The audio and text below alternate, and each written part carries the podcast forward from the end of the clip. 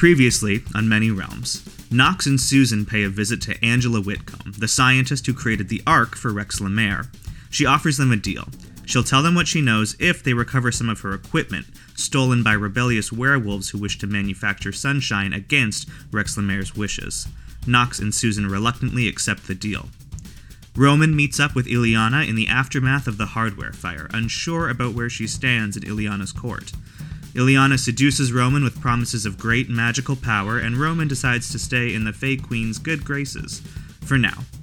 Liz and Joan spearhead the effort to relocate the Naturalist Society's materials to Roman's house until the heat dies down. Kitty gets curious and agrees to attend a meeting along with Roman. At the meeting, Susan rallies the naturalist ladies and her new friends to investigate the situation with the wolves of the docks.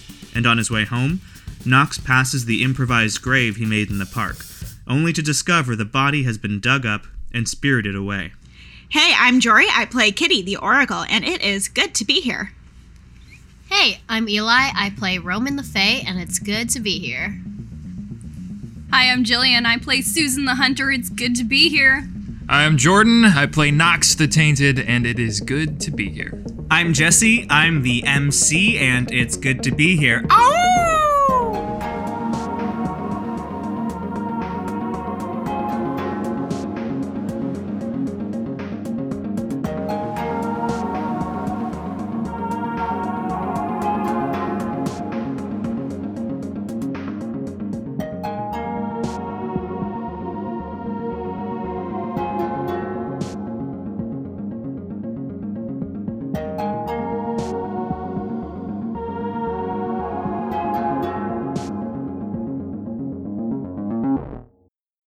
So it is the day after you all met at the Fairmont Park Naturalist Society.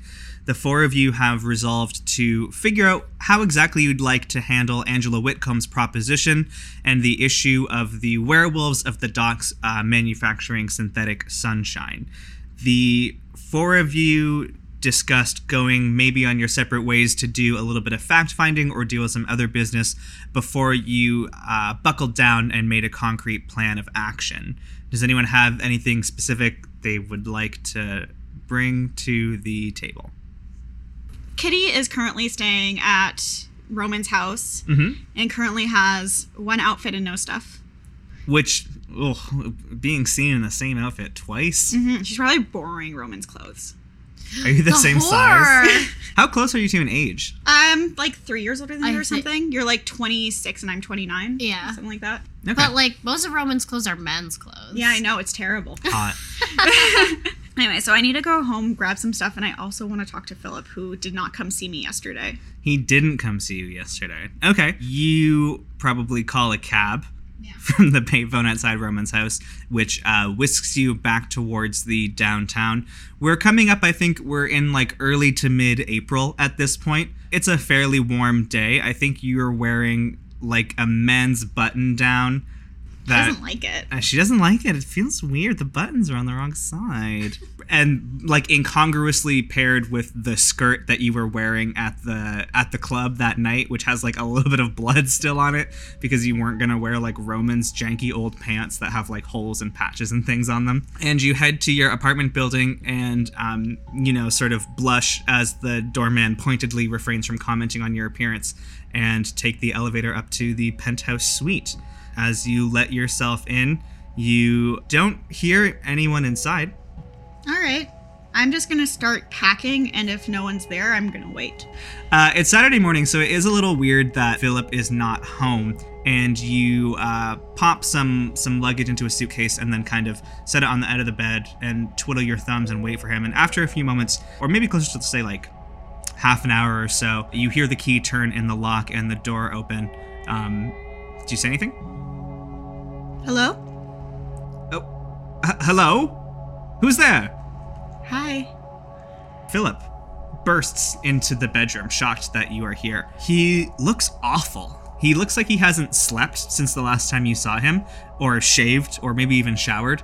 His he looks like he's wearing the same clothes. His shirt's rumpled, uh, not ironed. His tie is askew, and um, he takes his hat off and worries it in his hands as he uh, approaches you in the room and says, Kitty, uh, uh, w- welcome home. How are you? I'm doing much better. Um, have you not been home? N- no more than uh, uh, usual, I suppose. Just busy days at the office, as I've as I've mentioned. But but yours is uh, your situation is far more important to me, Kitty. Are you are you well? How are you feeling? I'm okay. I had a few questions for you, but first, um, I'm gonna start like making him something to eat. Okay. and like put some kettle on. Like it's early. It's pretty early in the morning, right? Mm-hmm. Uh, where were you? I, if you must know, I slept at the office last night. Why? we were working late and uh, it didn't seem worth the trouble to take a, a cab all the way back to the apartment just to just back to the apartment All right. I think Kitty's gonna accept that answer. She's gonna pour him a glass of tea, and she's gonna say, "I'm not home. Home. I needed some things. You said you would come by yesterday, and you didn't. I guess you've been busy." yes i've i've i've been busy and uh, i don't know kitty you've put me in in a sort of an awkward position haven't you to be fair i've i'm trying to respect you and the space that you have clearly articulated that you need but uh it's it's i don't think it's exactly proper what it is you're doing you belong here all of your all of your things are here and, and more than that your family's here I will come back, but first, I have a question for you that, if you answer honestly, will bring me back quicker, hopefully. I think. These are leprechaun rules as far as I can tell, but I'll entertain you. When I was shot, um, I had I had a vision that you were in, and I just want to get to the bottom of it. I there was a man a bit older than you, um, with one hand, and you you attack him in the vision, and I want to know if you know who that man is. Can I have brought the picture with me? Didn't say I did. That makes sense. Yeah. So I show him the picture of the man and say, "Do you recognize this person?" Uh, when you set that picture down in front of him, his face darkens. He sets down the mug of tea and his mouth hardens into like a flat, straight line, and he looks up at you with stony eyes and he says, Kitty, what are you doing in Fairside? I'm asking you a simple question. Do you know this person? It's not nearly as simple as that, Kitty, and you know it perfectly well. Don't play the fool, it doesn't suit you. He seems upset. He stands up and roughly shoves his chair into the kitchen table and he says, Kitty, you don't understand the necessary forces by which this city operates. I have spent my whole life working to make Lakeshore a, a fair and just, honest place for everyone to live and work and play, and it takes a lot of work. Not all of it is very um, photogenic. I think it would be best for you, Kitty, if you stayed here, where we could keep you safe and happy. Let me protect you, Kitty. You don't want to get drawn into whatever it is you think you're doing. I don't think I can do that. Just don't think I can sit here and stay while all of this information is going through my head without explanation. Kitty, you'll get hurt. You've been hurt already. I couldn't bear to see anything else happen to you. Kitty, I am your husband. Please will- let me protect you. I will be. Hmm. He's deeply upset. Yeah, I know. If my award winning performance hasn't clued you in already. It's not like she's striving for independence. That's not like what she wants. Uh, she just wants to like get this out of the way so everything can go back to how it. Well, I think this is kind of like a uh, gets to a lot of what we've talked about when you created Kitty of this um, this conflict of like I have access to this information, I have these feelings, I have these drives, and part of me knows that um, acting on them isn't safe and it isn't proper and it will get me into trouble and maybe hurt. But part of me is also not comfortable and content to be kind of like shut away in a penthouse apartment and just be like Yeah. a society woman. So this is, I think, Yeah. that, that Okay. conflict So coming I in. think- This is, I think, that, that conflict coming in. I think what she's gonna say is, um, I think this has gone beyond your protection, and I have to work it out on my own. I can't just let you do it for me. Kitty, you, you must. You have no idea what you're talking about. Then tell me what I'm talking about. That won't help anything. Kitty, please, use some sense. Okay, so what he's saying is he's just trying to convince me to stay. Yeah, and he's like, I mean, I think his, point that you like started meddling for one hour and got shot in the stomach carries some weight. Yeah, You- he's not- You were like deeply injured. I just want to. Can you skim the surface? Is that one of your moves? I can skim the surface, and I should skim the surface actually. What is what is that? Uh, when you touch someone, you can read this their surface thoughts. Roll with spirit. I have a list of questions. It's what I use to on Knox. Gotcha. So that's four, five, six, seven, eight. I get one question. Why are you keeping secrets? Okay. So I think you grab his arm. Do you say anything? Um, I might. I'm probably just gonna try and like. I'll be okay. Like something Yeah. vaguely. Um, exactly. And you touch his arm and kind of uh, send out that tendril of, of psychic probing. And Which I wonder if he recognizes. have you ever skimmed his surface before? I'm gonna say probably. Okay. Like if we've Is that weird to like to maybe read your lover's thoughts? Yeah, it's super in- intrusive and you shouldn't do it. Does he? Well, no, but Ethically. like, if you've done it before to Philip, wouldn't he be like, "Don't do that"? yeah, and probably. Okay, but you think he recognizes? I'm suggesting he may. Okay. Here's what I'll do. I'll give you the vision of uh, where Philip was last night. He was he was at the office. He was working late, and you see him in that same boardroom that you saw in your dream, without the um, mystery man in question. Um, you do see him and a handful of other, you know, office men, and you see uh, an, an office aide come in who brings down this big uh, paper box onto the table, and everyone kind of gathers around as he reverently opens it. And you see that inside this box are big, bright red flyers advertising the Lakeshore exhibition. And at the far end of the room, you see a woman with uh, short, steel gray hair in a skirt suit of a muted plum stand up, cross over to the box of flyers, pick one up, and smile. That's the mayor, right? Yeah. Do I recognize her? Yeah, of course you would. Mayor Evelyn Graham. Mm-hmm. And back in the IRL of this fictional podcast, Philip recoils from your touch and says, Kitty, you know I don't like you doing that. I'm sorry you weren't. You're hiding things from me. You know I don't like you doing that. That doesn't give you a right to find them. A man is entitled to privacy, Kitty.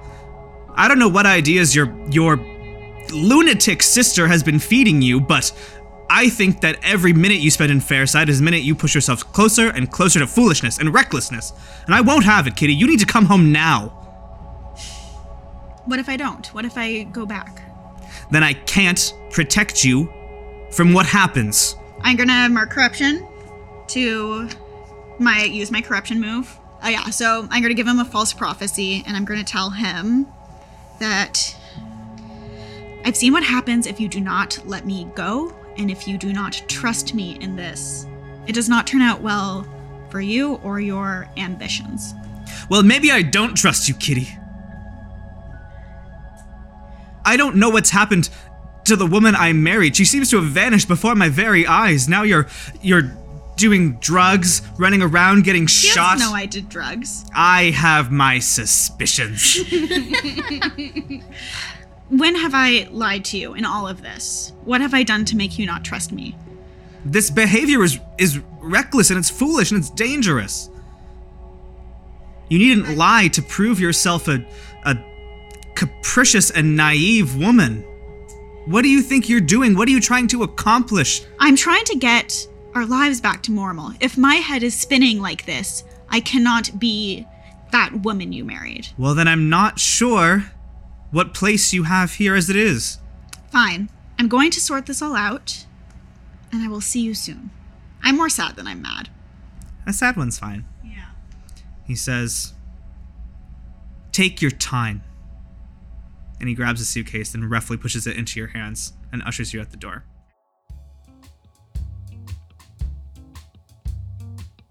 Susan would like to go. Uh, well, sorry, Simon would like to go talk to Louis. Okay, you hop on your motorbike and uh, head down to Louis. He's got like a little like warehousey, officey space, correct? And when you arrive on this Saturday morning, I guess it's been like maybe a week or so since you saw him last. He is now uh, all smiles. Watching cartoons. He's watching cartoons. He's well, no, he does have the radio playing. Um, it's Samba at seven, but on Saturdays it's seven in the morning. No, he says, um, "Hey Simon, uh, how you doing today?" I'm fine. You seem to be in much better spirits than you were last time. We have had uh, a gift of providence from up above, a turn of fates. Oh, do tell. How many can I sign you up for? Oh, Two God. bottles, three? Oh, uh, That's what you're here for, right? I'm sure you weren't just coming by to exchange pleasantries, Simon. I mean, I like you well enough, but uh, I don't need to go out and play tennis with you on the weekends. You know what I'm saying? everyone keeps saying that. Well, you're terrible at tennis. Okay, interesting. I guess I'll buy what I can afford. I don't know how much that is. Uh, Is it regular priced? No, it's up a bit. Yeah. Roll a d6. Okay. With like scrounging together cash on you, you can get four four doses, which is enough to last you usually like a couple of weeks. Do you do you know how this miracle came to be? It is the wise man who does not look the gift horseth in the moutheth.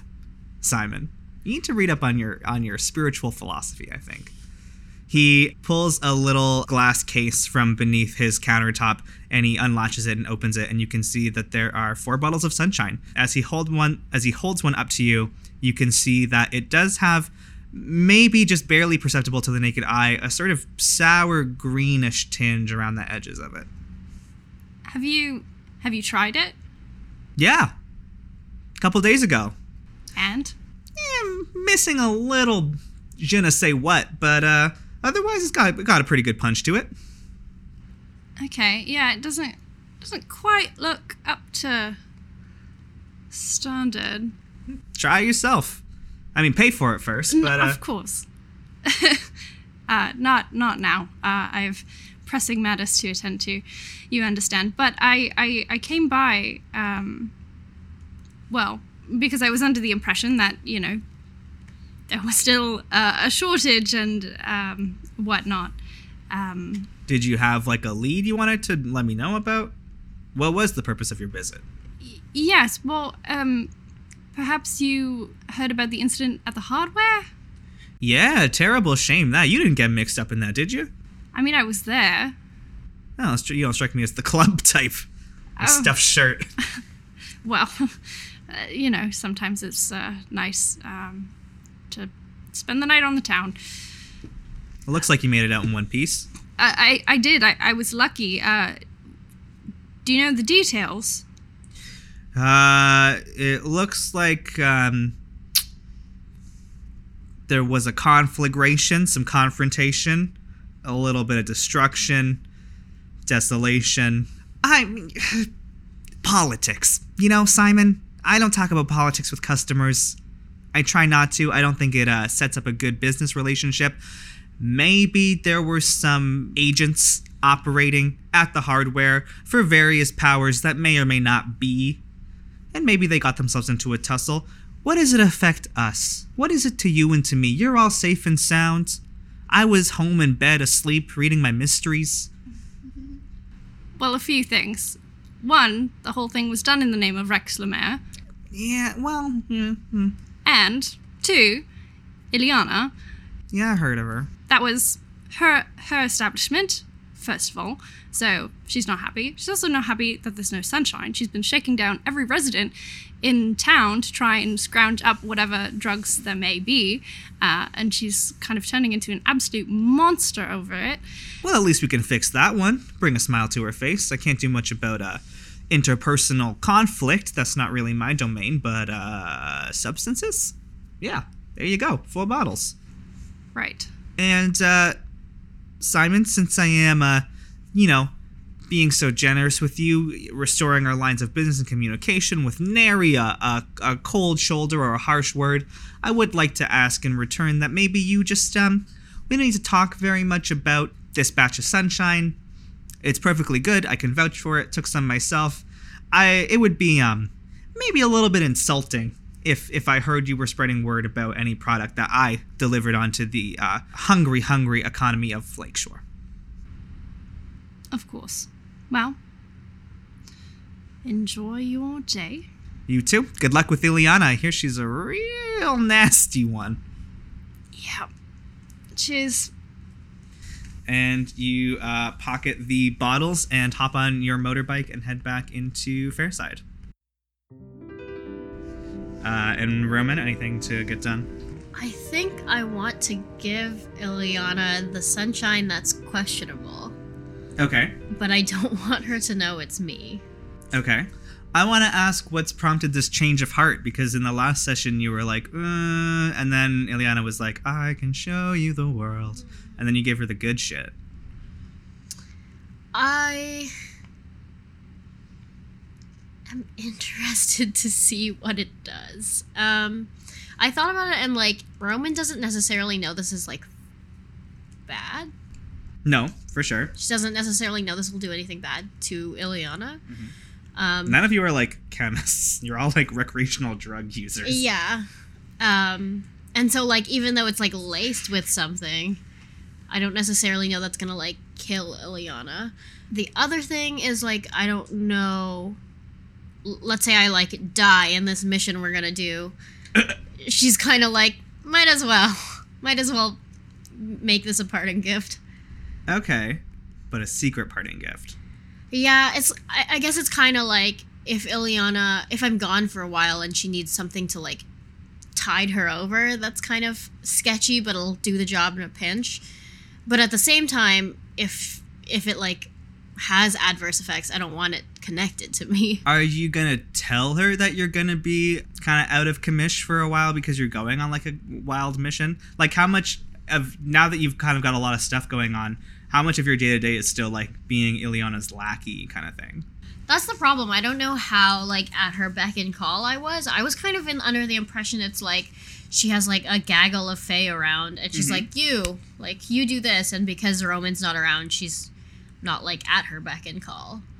Sure, that's that's definitely been true of like lately. So she's not necessarily like, Where's Roman? I need Roman to do something. She's just like, I need a Fae uh, like a low level Fae around to do something for me. But on the flip side, you're someone who like craves her like admiration and approval and validation and the power she can offer you. That's true. That's true. I'm more interested in what you think about her than what she thinks about you. I mean, I'm interested in both, but Um, again, I think that it's kind of complicated. Like, obviously, she very much respects Ileana. I, I don't think I would call it adoration per se. She's also has some opinions that she thinks that like Ileana is a little bit power hungry and thinks that that is kind of not congruent with like Fey magics. Like, mm-hmm. I think maybe she thinks it's a little bit arrogant to think that you could like be on that level. Mm-hmm. Maybe. So she feels complicated ways about Ileana. She like wants to stay in her good books for sure. Mm-hmm. Yeah, I guess she would tell her that she's like going to try to deal with the sunshine supply. okay. Can I pitch something to you? Pitch something to me. You you seem like you're standing at the bat. I definitely want to pitch something to you. See if it connects. Mm-hmm. There's two powers on there, Bedlam and like fake wild shape or whatever shape change that you haven't used yet in the game, as far as I'm aware. For sure. maybe we can style a scene where she is like giving you that kind of like fey power access that we've talked about like maybe one of the reasons you're interested in, in being around her is that she like shares her abilities and teaches you so do you like that I do.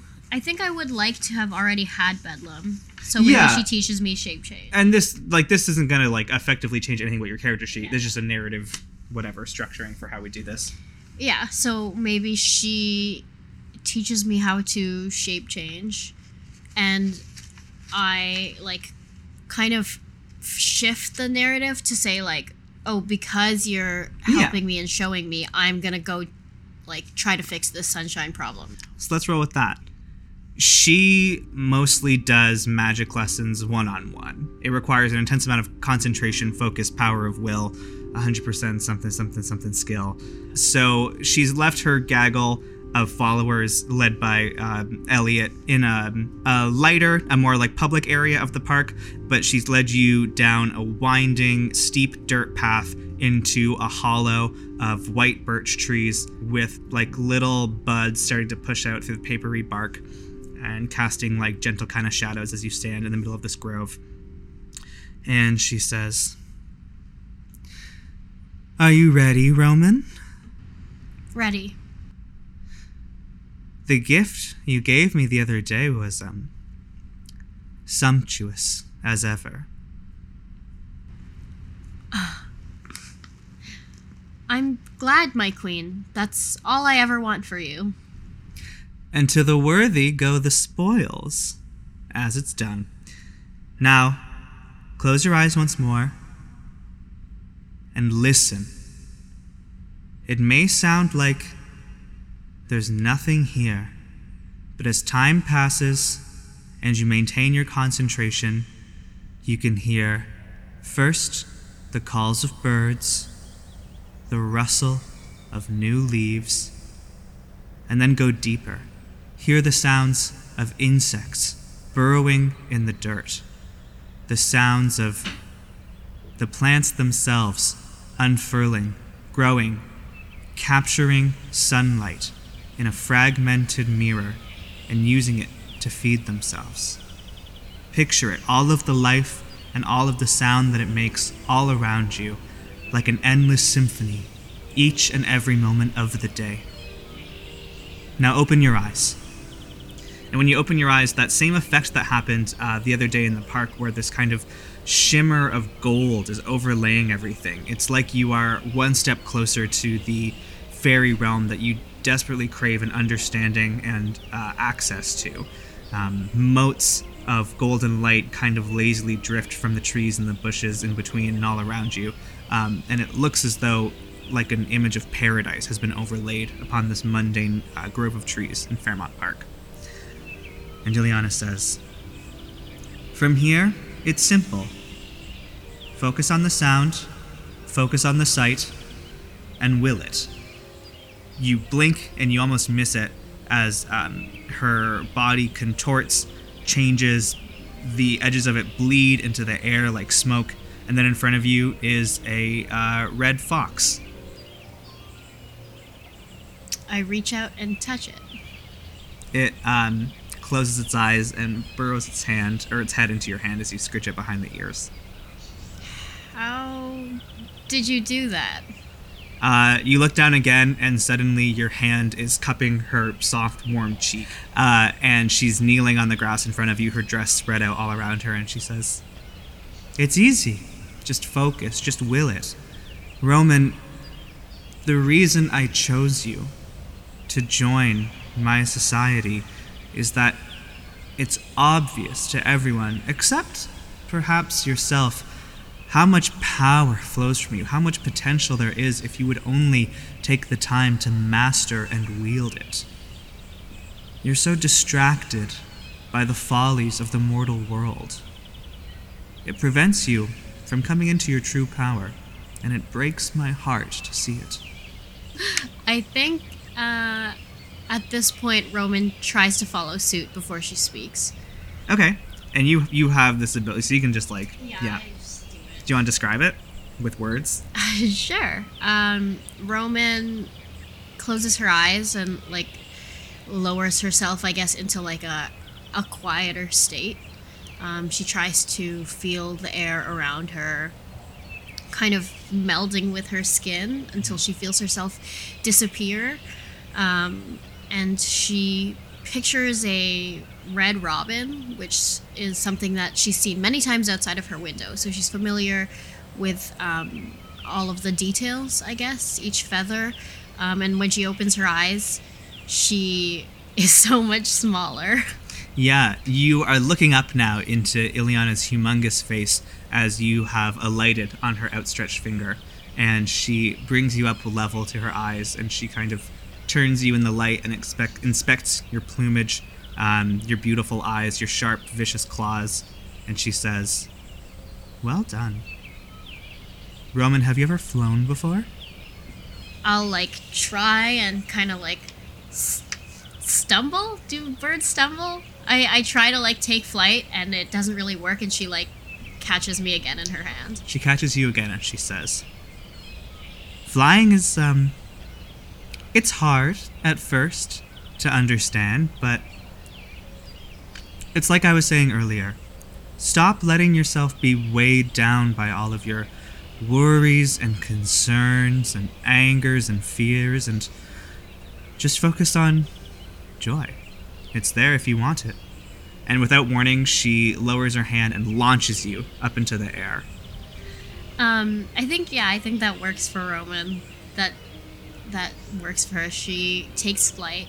Um, she's soaring around in these like figure eights. Yeah, and you you are skirting the tops of the trees of Fairmont Park, and you're still in that that kind of mental place where you can sort of see that um, that visible, tangible magic in the air. These golden shimmers everywhere, and as you uh, wheel over the city proper, you can see almost like a huge um, a huge like line of golden fire that sort of uh, traces the eastern edge of Fairmont Park, facing the rest of the city.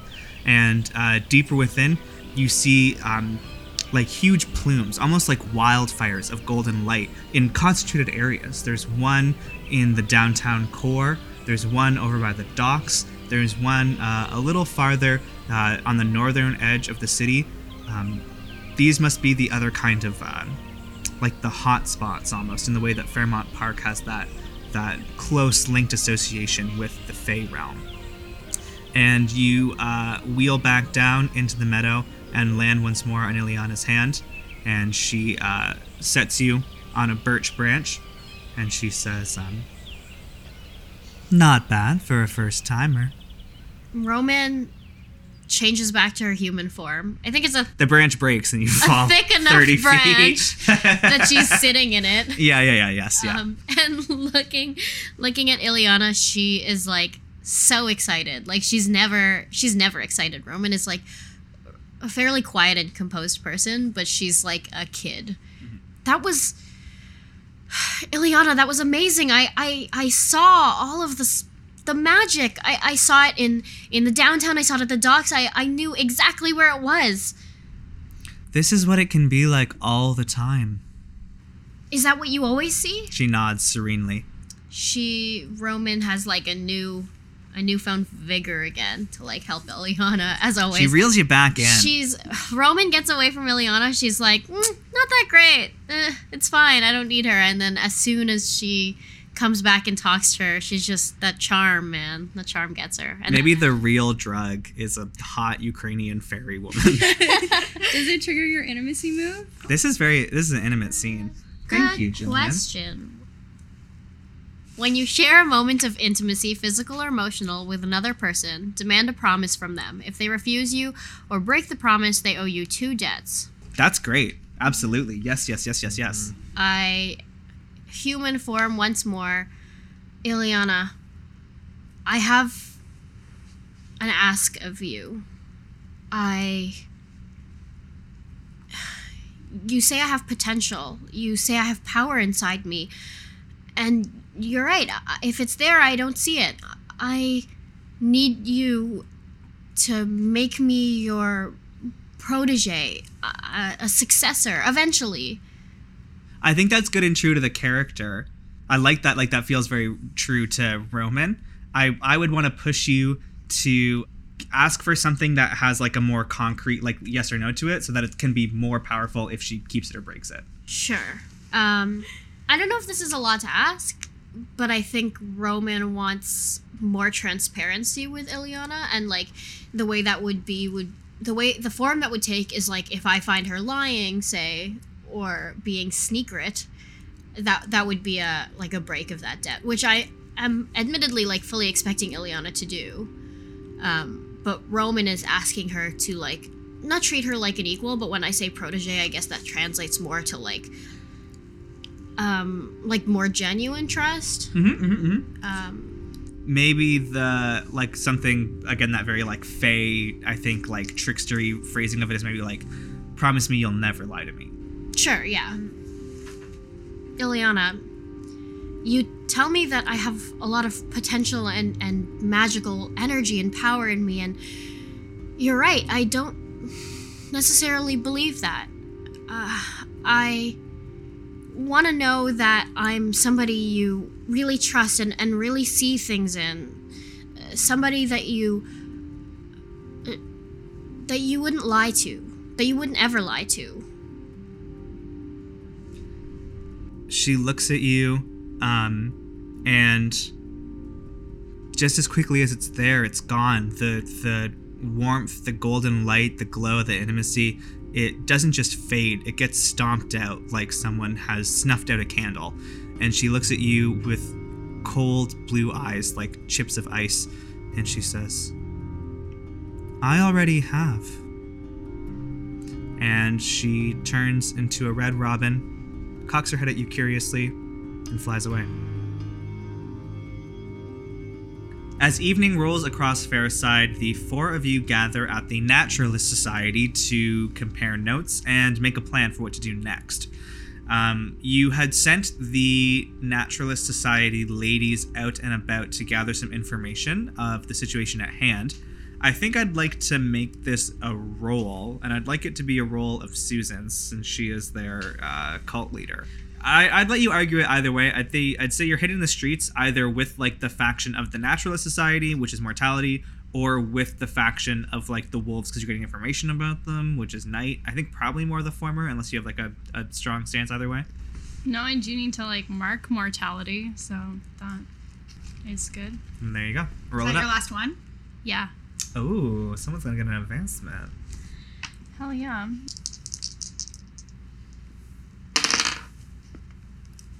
Seven. They have the stuff, but it's more costly than you anticipated, or they're like busy with their own stuff. Okay. You went to the Natural Society women to get info on the wolves. I think they are they're not juggling their own problems. They're like down to help you with that. I think it's more that whatever you want from them is more costly than anticipated. So, what is the cost of having these women go out and try to suss up information about um, kind of the criminal underworld for you? What what what cost might be incurred by sending the Naturalist Society out to gather information about the Could wolves? anyone have been put at risk in Yeah. the Naturalist Society? That's like your worst case scenario, right? Is these women get put in harm's way? Uh, is there any information that we were kind of hiding from them in some way, or even about anybody else at the table? Or hiding drugs? Because they were looking into people that you've engaged, both of you have engaged with quite a bit, right? I feel like they're not subtle, maybe. I don't think they're trained for stealth. No, no. Um, and you know, Nancy's full of enthusiasm, uh, and maybe not at the right time. Okay, I think that Nancy kind of tips the wolves off in the in the course of your investigation and I think whatever elements of surprise that you could have mustered in your plan is gone at this point. The women are ready and they have some exciting information to share with you. Like they have gotten their um, their intel, but Nancy's looking a bit embarrassed as the topic of like discretion comes up. Um, I think Grace and Joan, two of the more developed characters in this uh, club, take the lead to give this presentation. Grace is, of course, deeply unhappy to see Knox in the room. Whatever. you, you flip her off or whatever. You roll it on your skateboard. yeah. Um, Flick my hair to the side. Yeah. Joan says, We did some digging today, and um, we couldn't find out too much. I mean, in that limited scope of time and with our resources, but um, a lot of the girls know people who work at the docks, their husbands, their sons, their brothers mostly.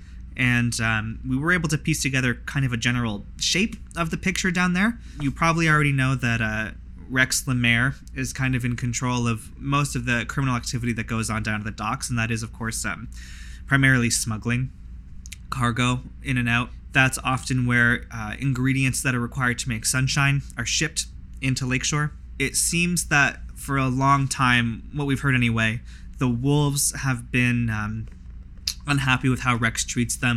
They're very much a means to an end for him. um, and he doesn't think very highly of their uh, uh, cranial capacity, let's say. So it seems like there's been a bit of a schism, and that there's a group of wolves that are less and less willing to put up with Rex's shit and are looking for ways to deal with it on their own terms. And I think uh, whatever prompted Rex to cut off Sunshine production has fed into that in a big way. I can't give you any names. I don't know who's leading what, but our most promising lead is Trixie's. That's the bar at the docks that seems to be primarily patronized by the wolves. If there's anyone you want to meet up with or get any information from, that could be the best place to do it. If you are looking to go in in a more uh, assertive fashion, we know which block of warehouses are frequented by the wolves that are loyal to Rex. We're not sure where any kind of um, counterculture movement may be establishing itself. Grace is like, I made a map. And uh, any word on Alan? we dropped the name a couple of times and uh, got shut down pretty hard. It seems like he might be um, involved in whatever uh, anti-Rex faction that's uh, happening among the wolves. Mostly, our contacts were among loyal, long-term veteran dock workers that uh, see Rex as a a bit of a patron who offers them, you know, a, a place in the city that's their own, free of kind of persecution, and asks for some favors on the side. They see it as kind of a, a reasonable working relationship, and I mean, hard labor is all they've ever known, most of them. Thanks. It's a little disappointing for Roman, but Sorry. Uh, well, uh, good good work, ladies. Thank you, as always, for putting yourselves out there. Anything for you, Thuthan. Ugh, yes, I know, Nancy. Thank you. Um, They did see me though with wearing a disguise, oh, but they thought me. so- okay, okay. Well, we'll work on that for next time, I suppose. Then, yeah. can I ask what disguise you were wearing? Well, I just seen the lady from Shanghai, and she wears this big trench coat and huge glasses, and it's like no one can see her face. But I think it was like a little bit obvious in retrospect. oh my. I have an update of my own. It seems that Sunshine, in some capacity, is back on the market. Oh. Uh, that could be some good news for a lot of people.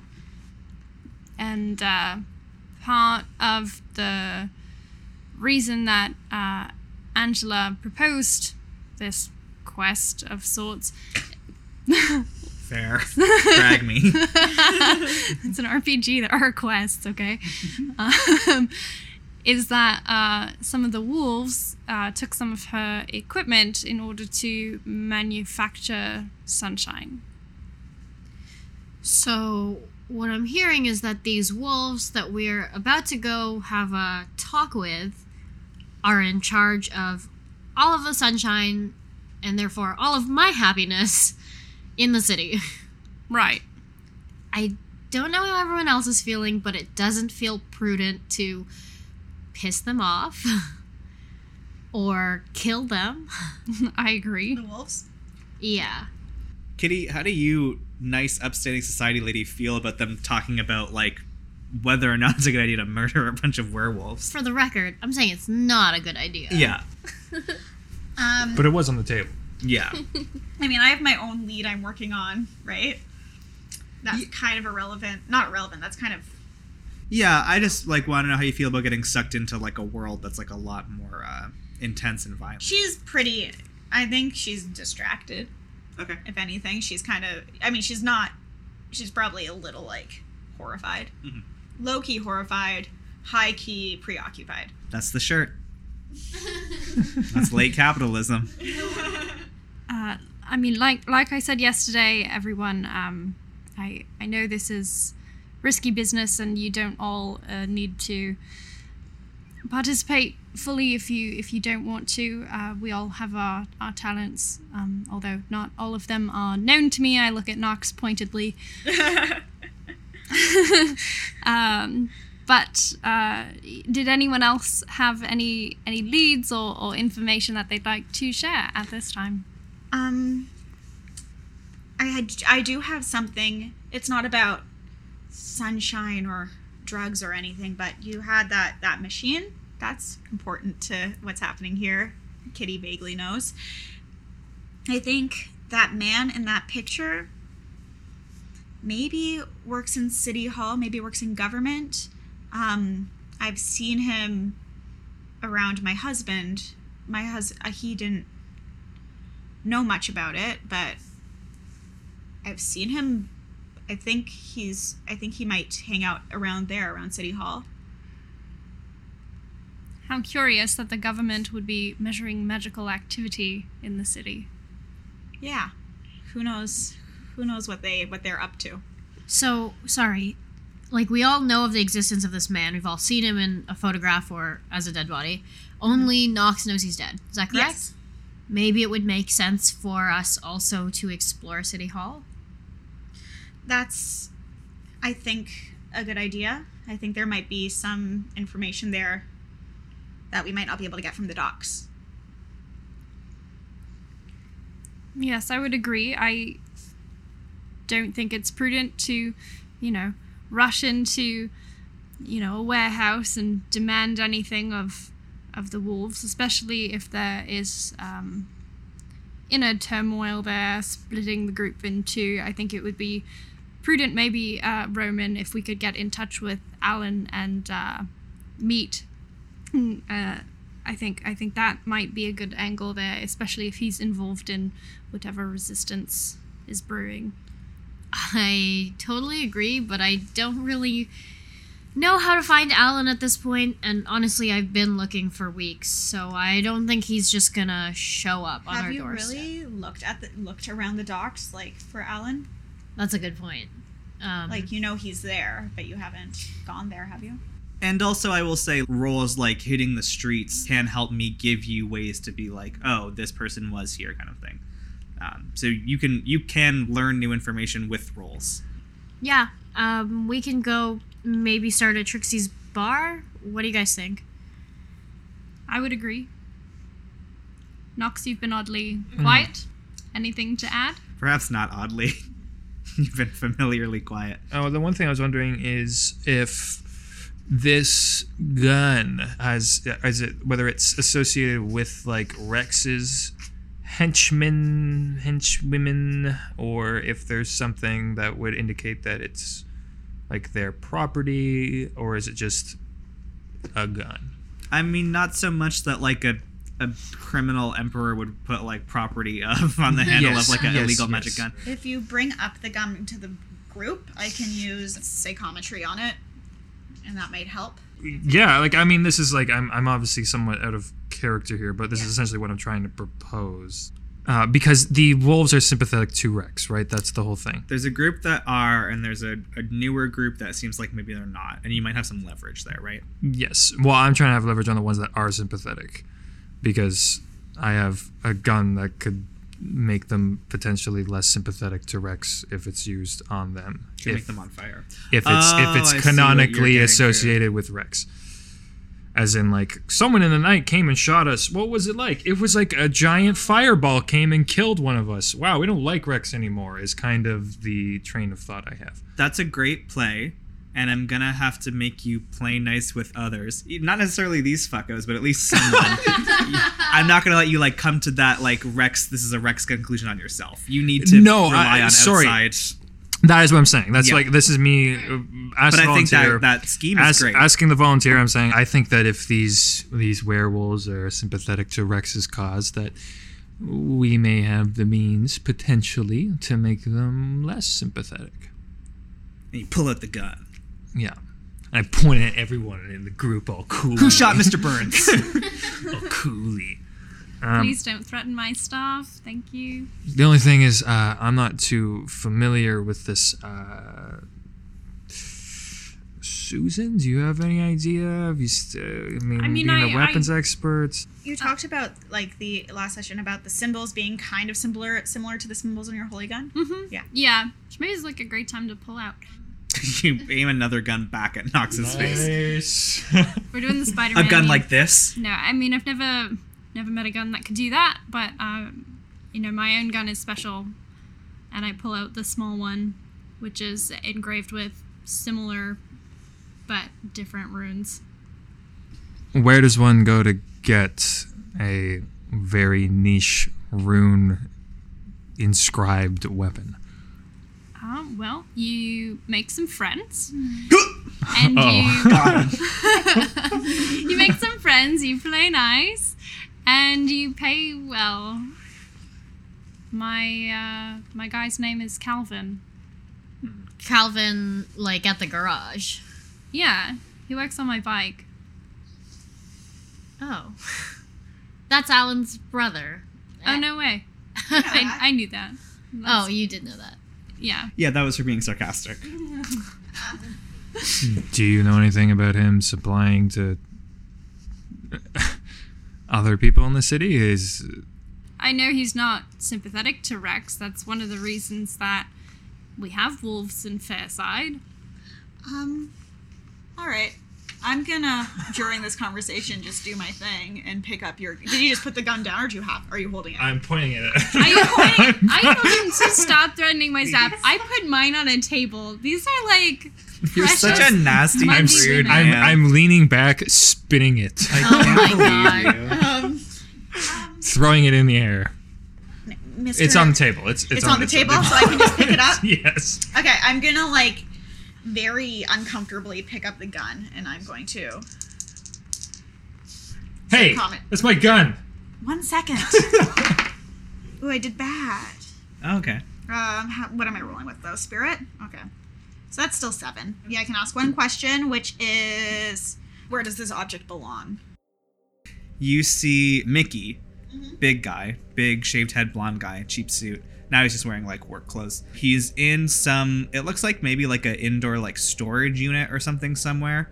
And he walks up to a big like metal garagey style door and hammers on it in like a series, like a password series of knocks. And the rolls up from the bottom and he ducks his head inside and he enters this like tiny little workshop that's been built into this anonymous storage unit somewhere in the city. And there is a girl there. She is uh, pretty petite. She's like five foot nothing. She's got uh, like bright red hair that's super messy and sticks up at all angles. She is like mid 30s, looks a little like tough and rough. She's got kind of like a, a busted nose, and um, she uh, talks with Mickey, and he's like explaining something to her. You can't really get any of the audio. And then she turns and uh, pulls a sheet, like a drop cloth, off of a table, and you see another four or five of these same pistols carved with different sets of runes uh, lined up there that she's clearly been working on. Can I put a face to a name? Yeah, What faction am I rolling with? Yay, I get to roll with a faction. rolling with power. Power. Oh, good. That's me. 9, 10, 11. When you put a face to a name, Learn something interesting and useful about them, or they owe you a debt. I want to do the first one, please. Okay, this uh, woman's name is Charlotte, and she is uh, the wife of Ivy, who runs the Fairside Lakeshore Friends. Oh, Then I know. I know her. Yeah, you've met her at like parties and stuff. Yeah. Yeah. This belongs to a, a woman who who I know. Um, I know where she lives. We could. Her name's Charlotte. I guess she has. What did I know about Charlotte before? Just that she was Ivy's wife. Mostly through Ivy, yeah. Yeah. It's like she said she worked in finance. I thought she was an accountant or something, but I guess she's some kind of holy mechanic. You can be two things. Me too, Holy but- arms dealer? Holy arms dealer. I mean, it's so easy to just say that you work in accounting and then nobody asks you any questions about your job. Yeah, I work in accounting. Yeah. Oh yeah, I, that was true when I worked in accounting too. Yeah, yeah. Says the ghost. That was uh, Nancy. that was Nancy. Nancy. so what? What is happening? What do we all want to do? Okay, let's go to Trixie's. So we're going to a bar. Who is going to Trixie's? Everyone? Let's let's like let's stick lot. together. Oh, okay. Before we go, I, I do want to uh, drag Rowan into my favorite closet. Nice. Taxidermy closet. This isn't creepy at all. Sorry, we're just gonna kiss. Um, I mean, do accounting. You know, this situation too is that you two are like the connective tissue for everyone in the room. So I feel like when you leave, we're just kind of like, On your phones. yeah. This is your chance to connect. Anyway, drugs. What's up? Uh, yeah. So I pull you into this closet and I pull out of a pocket three bottles of sunshine. Um, do you notice anything weird about this particular shipment? You know it's maybe uh, slightly off color, but um, my supplier said he he tried it and it it is fine. Like nothing bad happened. He says it's missing a little something. Maybe I don't know. And you don't know what's missing? No, I haven't tried it myself. And you haven't tried it yourself. Okay. I thought that was unwise at this point. Huh. Roman is desperate. She'll buy it. Okay. But Susan, you make a tidy 15% return. I am going to say, um, you know, Susan, I think it's time we bond a little. Uh, it's weird when you call me Susan. I, I think I Nice. like it better when you call me Simon. Simon, whatever. I'm bonding with both of you. Next time we have some downtime, you and I are going to try this together. Again. Hmm? Like the first time. Yeah. Like for old time's sake. All right. And I push the money in your hand and I leave the closet. That's fun. I count to ten and then leave. Wh- wh- Why? so that no one would know that we were in the same closet at the same time. we all just watched you go into a closet. I, I like to think I'm more subtle than someone like Nancy, but Now we're going to Trixie's. yeah. Thank okay. You. taxi to the docks. Wait, I want to have a conversation with the oh. taxi Oh. driver on the way there. Oh, I give me give me a little bit of, of, of setting monologue, which is that you pile in this taxi, Kitty in the front seat, like a lady, the three of you in the back, and uh, Knox and Kitty have probably not had much reason to ever go to the docks before. Probably also Roman too. Susan's the only one that really knows the way.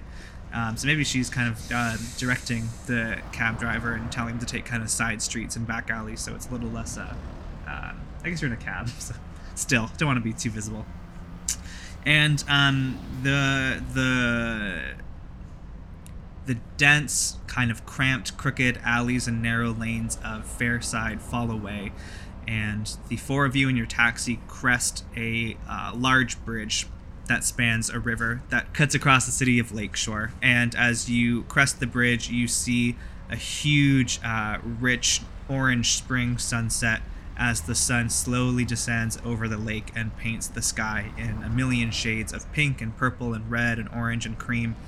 And uh, by the time you make it to the docks and the cab driver extorts you for his uh, inordinate amount of fare, you step out. Whoa, and- whoa, whoa, whoa. It's I told you, bud. Yeah. No, you were running the meter back there. I swear, it's yeah. I feel like Kitty would pay it just to avoid this. oh yes, I love to pay more to avoid conflict. No, no, no, no, no, no. This is a matter of principle. Um, you step out into a uh, warm, humid evening in the docks. Uh, it's a pretty quiet district because um, everyone who's here is working, and if they're not working, they're either sleeping or they're in a place like Trixie's, which is at the end of this street with light spilling from its windows and its door as people move in and out. A big hand painted sign hangs above, and uh, the eyes in Trixie's are replaced their dots with full moons. Thank you for listening to episode 7 of Lakeshore. I'm really excited for the gang to start branching out of the Fairside neighborhood and exploring the rest of what Lakeshore has to offer. Did you know that we post exclusive bloopers and outtakes that you'll only find on our Patreon page? Swing by patreon.com slash many realms to see all the stuff too hot to make it to air. Next episode drops May 12th. See you then.